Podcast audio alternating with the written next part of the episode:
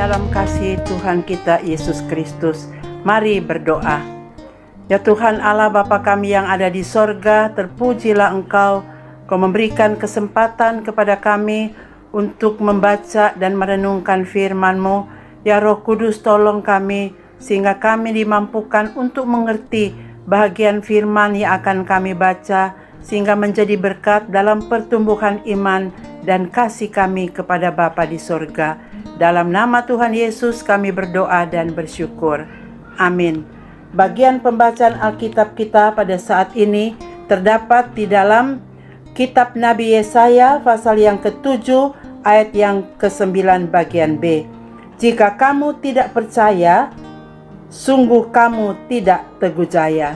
Saudara, kalimat ini diucapkan oleh Nabi Yesaya kepada Raja Ahaz. Karena pada waktu itu Raja Ahaz berada dalam ketakutan yang luar biasa.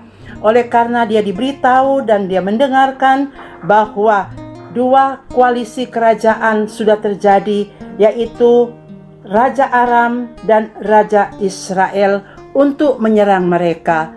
Nah, dalam perasaannya sungguh membawa ketakutan yang luar biasa oleh karena dia membandingkan kekuatan angkatan perangnya itu tidak akan mampu melawan dua koalisi ini. Oleh karena itu, tidak heran kalau mereka merasa takut luar biasa.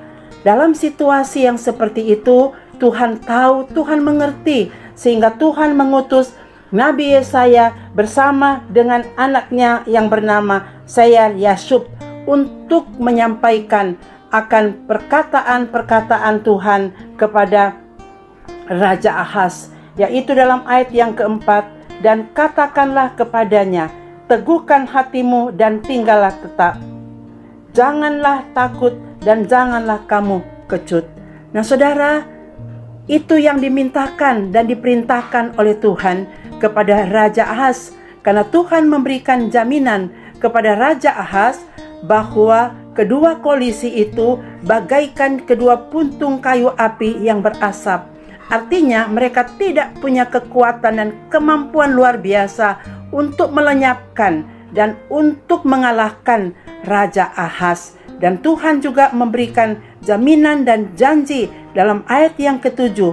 Beginilah firman Tuhan Allah, tidak akan sampai hal itu dan tidak akan terjadi. Jadi bagian daripada Raja Ahaz sekarang adalah dia harus perkat, percaya perkataan yang Tuhan telah sampaikan kepada Nabi Yesaya yang telah disampaikan kepadanya supaya dengan kepercayaannya itu tidak meragukan Tuhan dalam hidupnya maka dia pasti teguh jaya. Kemenangan akan menjadi bahagiannya.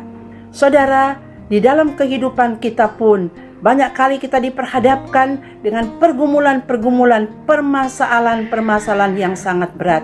Bahkan sekarang ini kita sedang diperhadapkan dengan satu kondisi yang sangat menakutkan dan mengkhawatirkan kehidupan kita, yaitu adanya pandemi virus corona.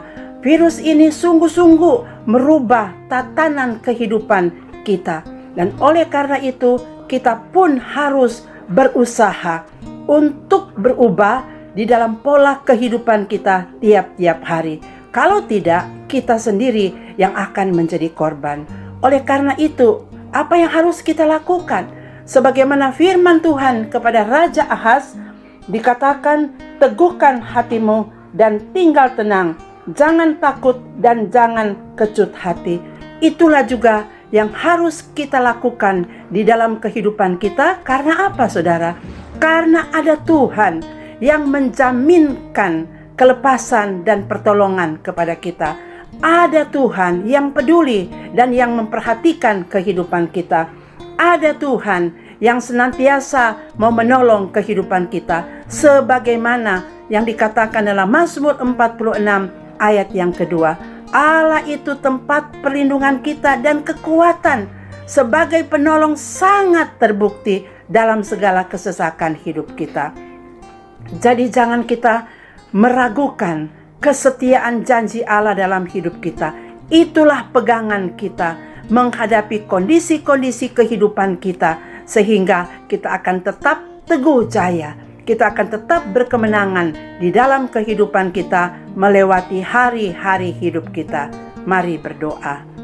Tuhan, terima kasih oleh karena Engkau telah memberikan kesempatan kami merenungkan firman-Mu.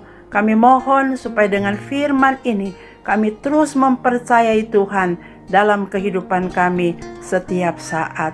Dalam nama Tuhan Yesus kami berdoa dan bersyukur. Amin.